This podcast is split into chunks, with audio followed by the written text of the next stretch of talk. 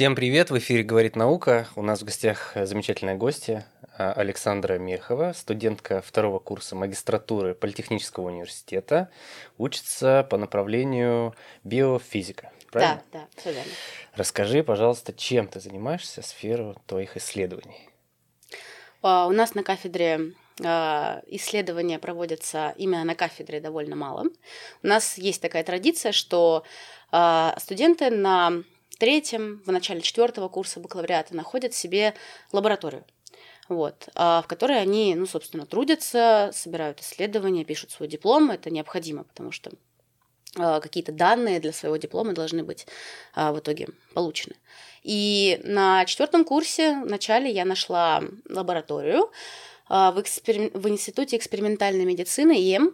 Здесь, кстати, недалеко, недалеко находится. Там мне предложили вести исследование по нематоде C. elegans. Это такой очень-очень маленький червячок, э, длиной примерно 1 мм. То есть его э, невооруженным глазом даже сложно увидеть.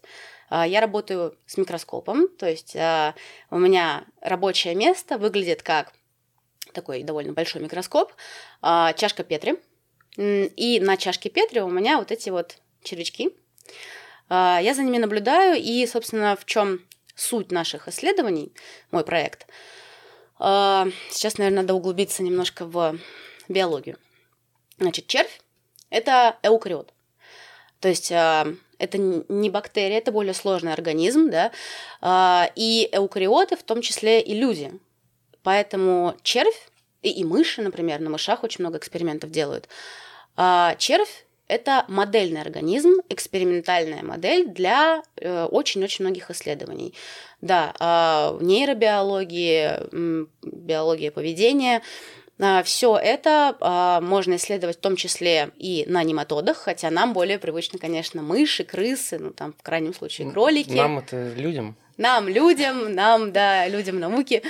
А, мы привыкли, что лабораторные животные это прежде всего мыши и крысы, но никто не думает, что можно также а, взять очень маленький организм, который будет обладать а, теми же скажем, ключевыми белками, теми же ключевыми системами, которые присущи и мышам, и людям в том числе.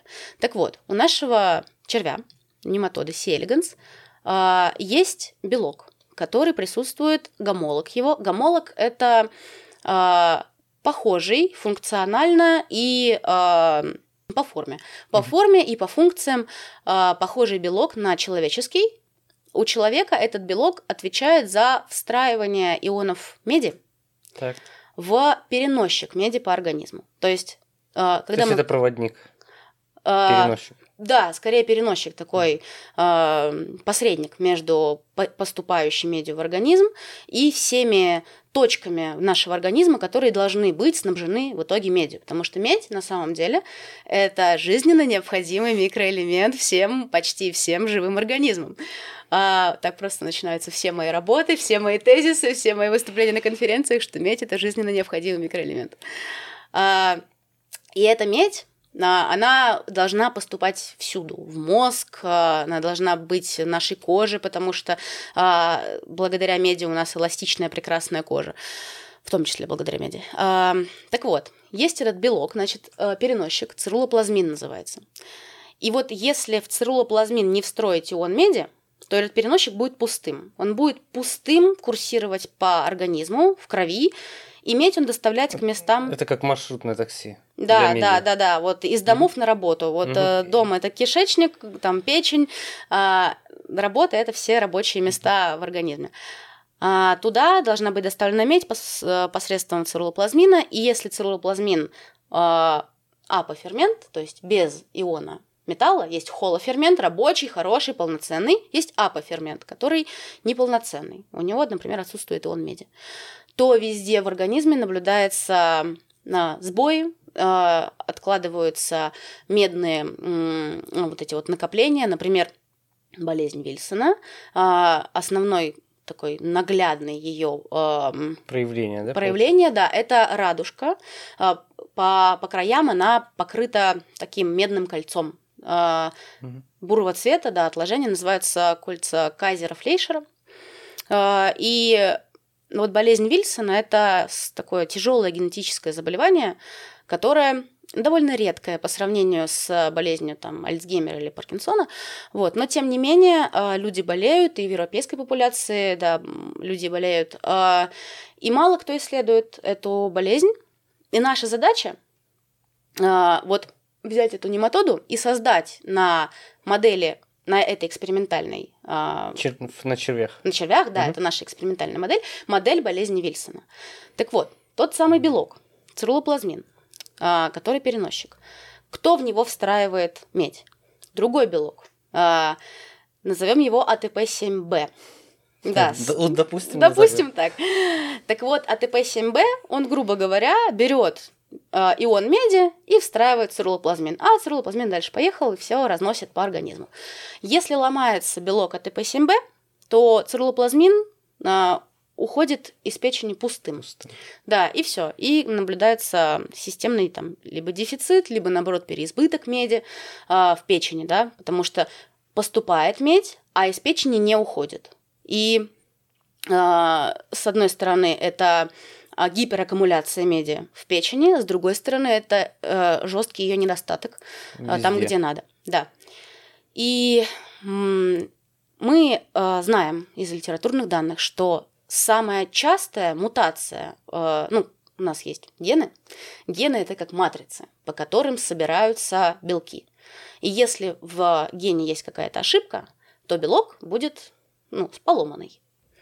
И значит, нашли эту мутацию, эту замену, э, которая приводит к поломке того самого встраивателя, встраивающего белка в цирулоплазмин э, медь. АТП-7Б, и эта мутация, она вызывает, ну, она практически в 50, там, 60% случаев она приводит к развитию болезни Вильсона в европейской популяции. Да, а с помощью системы редактирования генома CRISPR-Cas были получены линии э, Селиганс, нематод, которые имеют аналогичную мутацию в гомологе того самого белка АТП-7Б. У него, у, у червя, этот белок называется по-другому, вот, но у него есть место вот в этом белке, которое ну, абсолютно схоже с тем э, местом в белке человека.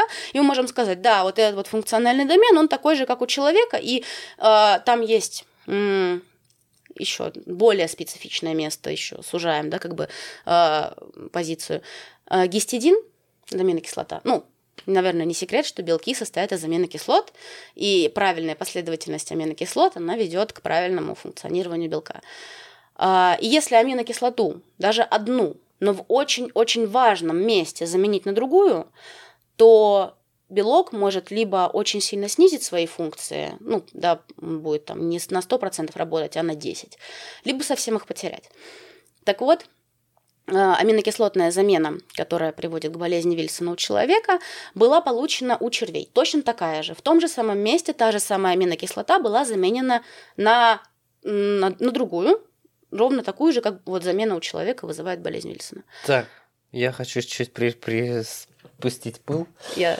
Э, вводную часть э, я переведу на обычный язык, позволю себе. Получается, что твое исследование заключается в том, чтобы, грубо говоря, когда-нибудь в будущем, либо уже сейчас добиться результатов, которые помогут человеку исцелиться либо получить лекарство от вот этой болезни? Ну, пока что мы создаем только модель. Модель. Да, потому что любые лекарства, они должны быть, естественно, опробованы на каких-то моделях. А, возникает разумный вопрос, а почему червь?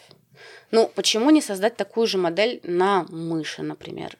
Да, кажется, мышь, вообще млекопитающая, да, еще ближе к человеку. Почему червь? А, когда мы делаем модель, когда мы строим наш эксперимент, мы опираемся на такие основы, э, как дешевизна, э, простота содержания да, нашего экспериментального животного, э, какие-то этические соображения. Мы не можем взять и 100 собак отловить и на них эксперименты поставить, нам это запрещает этика. К счастью, никаких этических проблем с червями не возникает, потому что они маленькие, свободно живущие, такие почвенные нематоды, а, которые, ну, на которые как бы на которых всем все равно. Не то чтобы все равно, но это даже не мыши, даже не мыши. Потому что при работе с мышами надо обосновать, что мне надо убить 100 мышей, вот мне надо. И если обоснование понравится комиссии, то вам позволят закупить 100 мышей для убивки. Там должны быть еще специальные мыши, получается? То есть Да, просто это, отловить это, там... это линии, особенные линии, да, да, это должны быть такие как бы генетически а, подходящие мыши. Вот. Но и с червями то же самое. Мы используем особые линии червей, лабораторные. Это не то, что мы пошли, земли накопали, выделили. А, нет, нет. То есть кто-то А, зарабатывает деньги на разведение червей. абсолютно верно, да. В Америке есть банк червей. Банк. А в Там- России? в России нет. А, К сожалению, да. Все эти вот то, что я говорю, а, с помощью системы CRISPR-Cas, да, отредактировали геном, сделали замену там, получили мутантный белок, такой же, как у человека, похожий. Это все было сделано в Америке, и как бы оттуда заказаны эти штаммы. Штамм червей это типа вид червей. да. А, Нам этих червей прислали наши уважаемые коллеги из Италии. У нас, да, это международный грант. Совместное Да, братство? да, совместный проект, мы работаем вместе над этим уже не первый год. А, ну вот, и эти черви, они отличаются как бы простотой содержания. А, не нужны никакие дополнительные разрешения, никакие там особые инструктажи по работе с этим. Они не опасны, они, да, То есть если они растекутся, то все нормально, да? В принципе, ничего страшного, они засохнут, да, если ты их съешь, они, для них это слишком высокая температура, они тоже умрут, вот, так что с этим можно работать, это безопасно, в принципе. И они имеют короткий жизненный цикл, что очень важно в исследованиях а, биологических, потому что а, тебе нужно постоянно обновлять как бы а, популяцию. Ты не можешь ставить эксперименты на одних и тех же червях, да? М.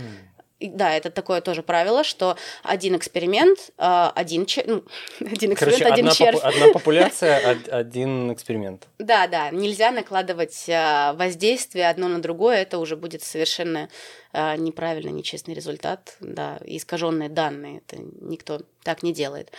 Ну вот, черви относительно просты в содержании, сложно с ними научиться работать, потому что это работа с микроскопом. Вот, э, мы- мышу взял за хвост, пересадил, там что-то сделал, уколол, все хорошо. Червя, сидишь под микроскопом, смотришь, скопаешься в своей чашке Петри, там что-то пересаживаешь, а как пересадить миллиметр волосинку, а, ну, тоже требует набить руку. Ювелирная работа. Ювелирная работа, да, абсолютно верно, под микроскопом. А, Но потом, когда это пришло, этот опыт ам, появился, то становится очень просто. Они живут себе в инкубаторе на чашках Петри, а, кушают они бактерии, вот, 20 градусов они счастливы, размножаются очень быстро, у них большое потомство. Как это выглядит? Ну, типа, у тебя в баночке там прослойка, а Чашка потом Петри. она такая... Ну, э, типа того. Это можно... м, Вот как чистая чашка Петри, да, такая, агар, ну, желе, да, такой слой желе, это агар. Агар-агар наверняка всем а, знаком. Вот. а, сначала этот агар пустой, Мгм. чистый, а потом вдруг через два дня он как будто усеян такой россыпью из маленьких-маленьких ворсинок. И эти ворсинки еще двигаются, если сильно присмотреться. А, вот. Да, в принципе, их можно прям так на просвет увидеть невооруженным глазом. Ну вот, они двигаются, они довольно забавные, быстро бегают. Расскажи, пожалуйста, а как ты попала вот в эти исследования? Это был какой-то сознательный выбор? Да, Такая, конечно, абсолютно я сознательный. закончила, закончила школу, и вот все, хочу заниматься тем, чем занимаешься. Да, это, это долгая довольно история была. А, Во-первых, никто никогда не говорил мне, Саша, иди в науку. А, У меня в семье, наверное, какой-нибудь двоюродный дядя со стороны бабушки. Да, он биолог, он сейчас работает в Бостоне. Вот. Я не знаю, может быть, а, происки генетики настолько уж хитры. а, Возможно, это просто было полностью мое решение. Мне в одиннадцатом классе очень понравилась физика. Да, а, как и многие люди, я была в свое время эм, ну, просто поражена научно-популярными фильмами про космос а, с Нилом Деграссом Тайсоном «Космос сквозь пространство и время». А, Меня очень... Как бы для меня это открылся новый мир. А Я поняла, что я хочу заниматься космосом. Мне прям тянет меня туда. Начала изучать физику. в одиннадцатом классе я начала изучать физику. Так, А мы, до этого- мы сейчас, мы сейчас до червей как-то, да? Мы дойдем, дойдем, да. Если у нас есть минут пять, я Есть, д- есть, доведу. Давай. Я начала изучать физику в одиннадцатом классе, самое время. Вот. э, И буквально за 9 месяцев, вот как бы с нуля до того, чтобы сдать ЕГЭ, чтобы поступить на бюджет, вот у меня как бы случился этот взрыв. А, Ну, это было какое-то помутнение разума, потому что никогда раньше у меня не было такой любви к физике, а тут раз и все, и вот хочу. И иду на пролом, и я поступлю, и я поступлю именно в политех. Вот почему-то мне так хотелось. А, Когда я подавала документы, я подала их только в политех. Оригиналы. Я только в политех отнесла оригиналы. одна цель, ты ее видишь, идешь. Ну, мне казалось, что все как бы так хорошо складывается, что я точно поступлю. Не может быть по-другому. И я даже не стала относить никуда документы, хотя было без типа, запасных вариантов. пять вузов можно было выбрать, да, и Мгм. нет, мне не надо.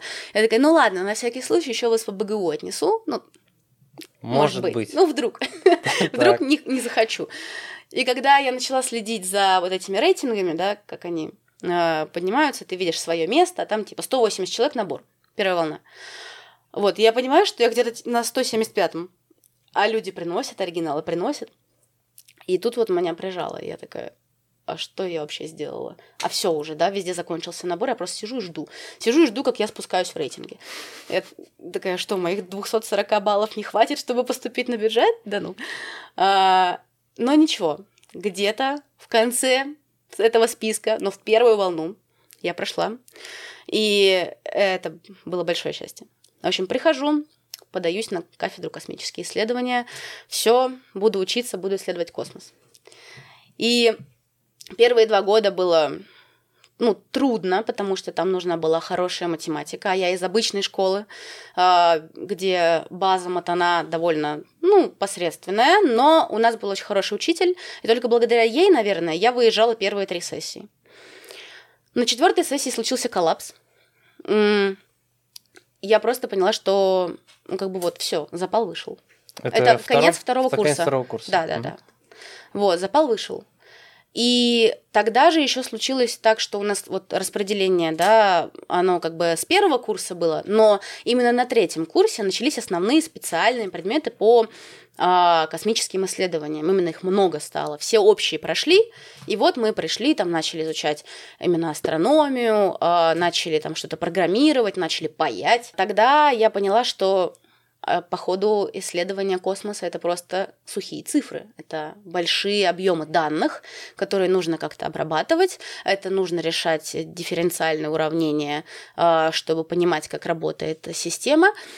И вот с этим-то у меня все и плохо, потому что ни программированием, ни серьезным глубоким матанализом я никогда не стремилась заниматься. Мне нужна красота, красота драйв. природы, драйв, что-то делать своими руками, да, поехать в Чили на космос, ой, на этот телескоп, смотреть в космос, смотреть эти планеты и туманности. Вот что я хочу. Но это, понятное дело, это была большая ошибка. Мне тогда никто не, не говорил, что космические исследования это не про это. Космические исследования это большие объемы данных, это цифры, это сигналы, которые нужно обрабатывать. А, Твой совет э, людям, ну, которые... сразу можно уже сказать, да, что космические исследования это не астрономия. Э, Астрономия это, да, телескопы. А космические исследования это физика и матан. Поэтому, если Учите матан, короче, ребята. надо учить матан, если идете в физику, да, полностью согласна. И тогда случилось так, что э, у нас, ну вот сессия прошла, четвертая, Получается, все было очень плохо. все было очень плохо. Ты разочаровалась. Я еще к этому, да, дополнительно разочаровалась. То есть с матаном все было плохо, я вылетела на допсу. И этих не было. Телескопов не было смотреть. ничего не было, всё, да. Туманности ты не наблюдаешь, звезд да, нет. да, программировать заставляют, паять заставляют. Вот. Ну, как И бы, на месте вуза я бы тебя отчислил. ну, правильно, конечно, потому что человек э, сам пришел к тому, что это не его. Вот. Но я тогда как бы сопротивлялась этому до последнего, потому что я хочу, мне надо, я смогу. Но не всегда бывает так, что ты можешь все взять с наката. Иногда, когда уже достигаешь какого-то предела, сначала тебе все очень легко давалось, ты прикладывал маленькие усилия и шел семимильными шагами, а потом ты достигаешь какого-то момента, когда тебе нужно прикладывать очень большие усилия и делать очень маленький шажок. И каждый следующий шаг это еще больше усилия. И вот тогда становится все очень грустно. Если у тебя нет к этому таланта, то, наверное, это не твое. Вот. И мне тогда, я просто не замечала этих знаков Вселенной. Мне говорили, может, не твое? Может, надо что-то другое? Я такая, нет, нет, мое мне надо, я туда пошла, мне все нравится. Можно сказать, что ты была немножко как в шорах? Абсолютно, да. да? Я была упертым, ну, вот человеком, который не видит э, того, что ему говорят вокруг. Я очень сильно хотела пойти дальше, непонятно почему. Я не могла себе объяснить, что мне там нужно, потому что вроде уже и не нравится. А нет, я доведу до конца. Ну, наверное, так. Воспитали родители, не бросать. Так, но ты в итоге бросил. В итоге мне пришлось бросить. Меня буквально заставили бросить, э, ну, естественно, деканат. Потому что Такая была традиция в политехе раньше, что студенты, которые учатся на физике, все понимают, что им тяжело учиться, и если человек даже после доп. сессии не сдал экзамен, его не выкидывают. Ему позволяют держаться до следующей сессии, и в течение всего семестра, да, вот как бы весенняя да, сессия прошла, да, дальше будет зимняя, а он все равно вот ходит, он оббивает пороги, он, пожалуйста, примите у меня экзамен. А, таких людей держали, их не выгоняли. А, тогда у нас сменился деканат, и пришел более строгий человек. А, он сказал, ребят, четверка комиссия, Хотите, идите, не хотите, не идите, все допущены, несмотря там на ваши долги, какие-то несданные задания, идите. Последняя попытка. Ну, естественно, я пошла, хотя у меня были и долги, и несданные задания. А, это было как, как снег на голову, мы не знали, что вот, вот октябрь и все. Мы до декабря ходили. А, и, естественно, попытка была провалена, потому что нервы, потому что это первый как бы раз ты выходишь на экзамен именно вот э, в этом семестре. И это, это был конец. А, мы конец, потом... в смысле, конец, для тебя? Конец а, учебы на космических исследованиях, да. А. Мы потом еще ходили к декану и просили, преподаватель не против, дайте нам, пожалуйста, допуск, он примет экзамен. Ну, пожалуйста, у нас же много времени. Он сказал, в воспитательных целях я сейчас вас всех отчислю. У нас тогда было несколько человек, которые вот так вот провалились. Да, я была не То одна. ты провалилась? Абсолютно. На вот этой вот... Э... На мотане, на комиссии, да. Угу. да. А, он сказал, я вас отчислю, но если вы в следующем семестре, в начале следующего семестра придете, бюджетные места есть, я вас восстановлю. Никто не запрещает это делать. Какой добрый А парень. на самом деле все было в рамках закона. Ты можешь отчислиться, тебя могут отчислить, или там ты уходишь по собственному желанию, но затем ты приходишь, как бы начинаешь заново тот семестр, который у тебя провалился. То есть вот четвертый семестр, четвертая сессия, да, угу. конец второго курса, а, ты начинаешь его заново, проходишь тот же самый материал и сдаешь тот же самый матан. Вот. И я такая, хорошо, я приду. Он такой, ну давай. Я пришла. И оказалось, что курс младше меня, на который я восстановилась, у них еще не было распределения. То есть, если меня тогда с первого курса сразу запихнули в космос, ну, в космос. Тебя не спрашивали? Или ты не спрашивала? Я хотела ты не интересовалась? Пойти. Нет, я хотела пойти на космические исследования, и нас сразу же распределили по группам. А, то здесь поменялись немножко правила, год спустя, получается. И первые два курса, весь поток и биофизики, и твердотельщики, и ядерщики, вот, и космофизики, они учились все одинаково, у них все были одинаковые предметы. А, а вот на третьем курсе они проходили распределение.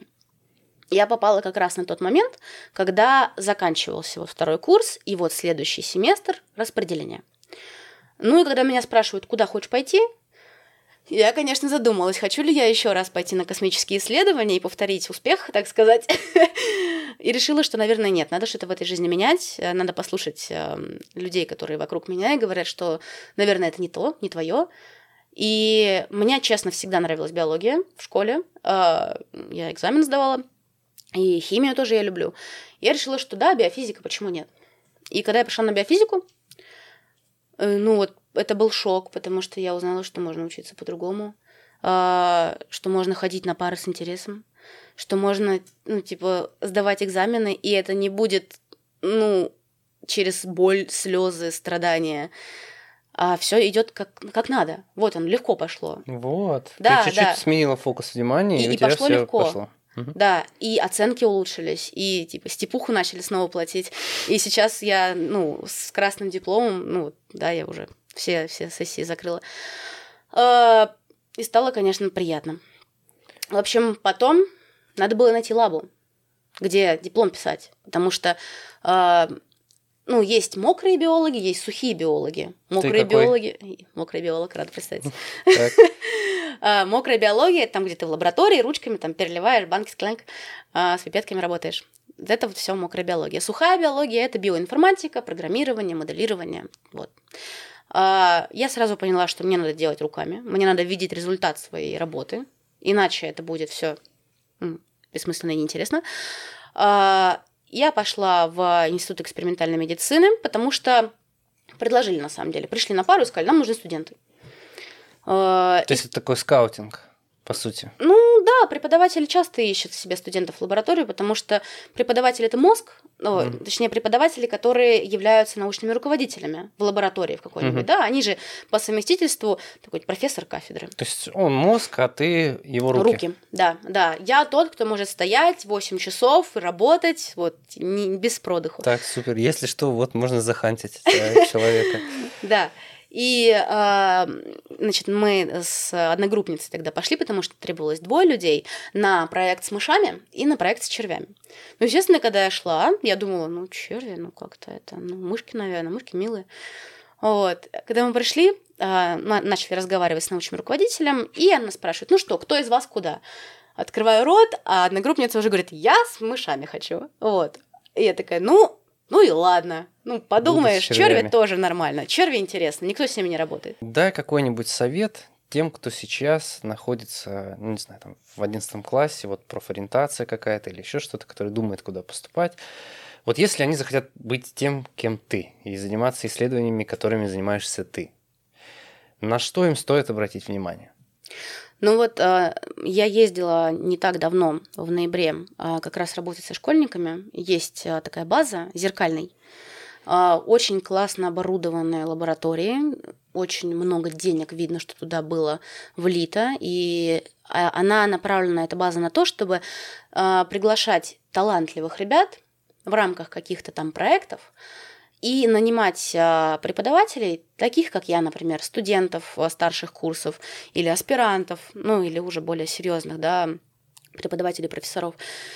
И с этими ребятами проходить какие-то основы работы, а, например, в лаборатории. И вот такие проекты... Демонстрировать, как это будет Прям выглядеть. руками делать, да. Прям ставить а, какие-то э, ПЦРы, прям электрофорезить, там, выращивать какие-то бактерии, вот, что-то на чашку Петри втирать. В общем, все можно поделать руками.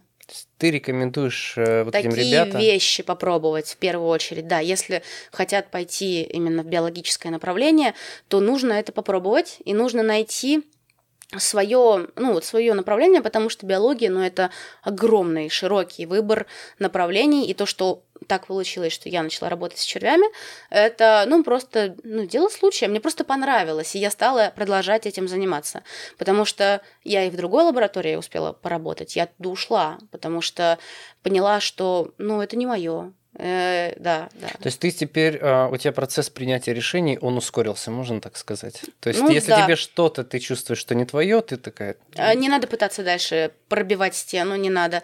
Если, а, ну, тут такая тонкая грань, с одной стороны, можно сказать, а, ну, раз сразу не пошло, то я и стараться не буду. Это другое. Если ты стараешься, и стараешься долго, а у тебя все равно ничего не получается, хотя, ну, ты вот понимаешь, что ты сделал все, что можно – а оно не стало лучше. Вот тогда не надо. Надо менять чуть-чуть в одну сторону, в другую сторону.